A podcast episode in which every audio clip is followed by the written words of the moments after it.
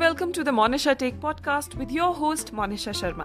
And this is the show about poetry, positivity, philosophy, motivation, introspection, storytelling and everything in between.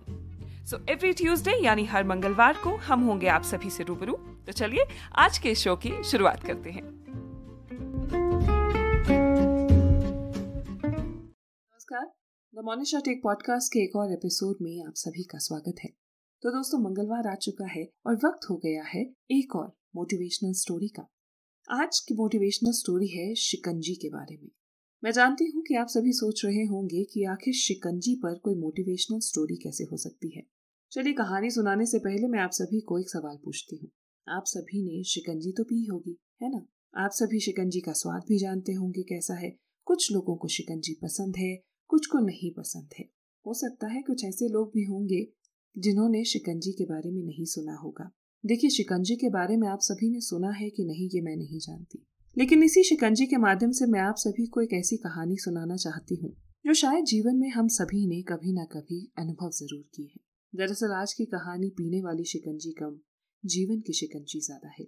जीवन के कुछ ऐसे अनुभव जो जीवन के किसी न किसी पड़ाव पर लगभग हर व्यक्ति अनुभव करता है, मगर इन सभी अनुभवों का हम पर अलग अलग इम्पैक्ट अलग अलग असर पड़ता है। शिकंजी के मिक्स्ड फ्लेवर्स की तरह, हमारी ज़िंदगी में भी अलग अलग तरह के अनुभव हमें मिले हैं। कुछ अनुभव अच्छे होते हैं, कुछ बेहद बुरे होते हैं। कुछ ऐसे होते हैं जिन्हें हम सारी ज़िंदगी याद रखना चाहते हैं। कुछ ऐसे होते हैं जिन्हें हम बस भूल जाना चाहते हैं। मगर कुछ अनुभव ऐसे भी होते हैं जिन्हें हम भूल तो जाना चाहते हैं, मगर भूल नहीं पाते हैं। तो आज की ये कहानी ऐसे ही लोगों के लिए है जिनके जीवन में कई ऐसे अनुभव रहे हैं, जो शायद इतने अच्छे नहीं रहे। इन एक्सपीरियंसेस को, इन यादों को वो लोग भूल जाना चाहते हैं, मगर भूल नहीं पाते हैं। मैं चाहूँगी कि आज की इस कहानी को आप अंत तक सुने, क्योंकि कहानी के अंत में मैं आप सभी को बताऊँगी कि जीवन की बेस्वाद शिकंजी को आप किस तरह से स्वादिष्ट बना सकते हैं। तो चलिए, आज की इस कहानी की शुरुआत करते हैं। तो एक बार की बात है, एक प्रोफेसर क्लास ले रहे थे। क्लास में सभी छात्र बड़ी ही रुचि से उनका लेक्चर सुन रहे थे। प्रोफेसर स्टूडेंट्स के पूछे गए सवालों का जवाब दे रहे थे।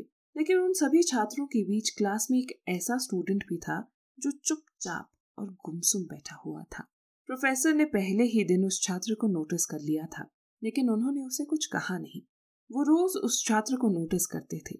जब काफ़ी दिन तक ऐसा ही चलता रहा तो उन्होंने उस छात्र को क्लास के बाद अपने पास अपने कैबिन में बुलवाया और पूछा, तुम हर समय उदास रहते हो, क्लास में अकेले और चुपचाप बैठे रहते हो, लेक्चर पर भी ध्यान नहीं देते, क्या बात है?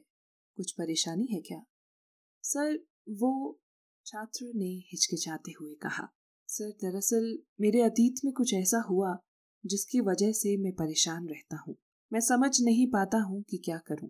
प्रोफेसर भले व्यक्ति थे उन्होंने उस छात्र को शाम को अपने घर पर बुलवाया। शाम को जब छात्र प्रोफेसर के घर पहुँचा तो प्रोफेसर ने उसे अंदर बुलाकर बिठाया। फिर स्वयं किचन में चले गए और शिकंजी बनाने लगे। किचन में प्रोफेसर ने जान कर शिकंजी में ज़्यादा नमक डाल दिया। फिर उन्होंने किचन से बाहर आकर शिकंजी का ग्लास छात्र को दे दिया और कहा, ये लो बेटा, शिकंजी पियो। छात्र ने गिलास हाथ में लेकर जैसे ही एक घूंट लिया अधिक नमक के स्वाद के कारण उसका मुँह अजीब सा बन गया। यह देखकर प्रोफेसर ने पूछा, क्या हुआ? शिकंजी पसंद नहीं आई? नहीं नहीं सर, ऐसी बात नहीं है। बस शिकंजी में थोड़ा सा नमक ज़्यादा है। छात्र बोला, अरे, अब तो ये बेकार हो गया। लाओ गिलास मुझे दो, इसे फेंक देता हूँ।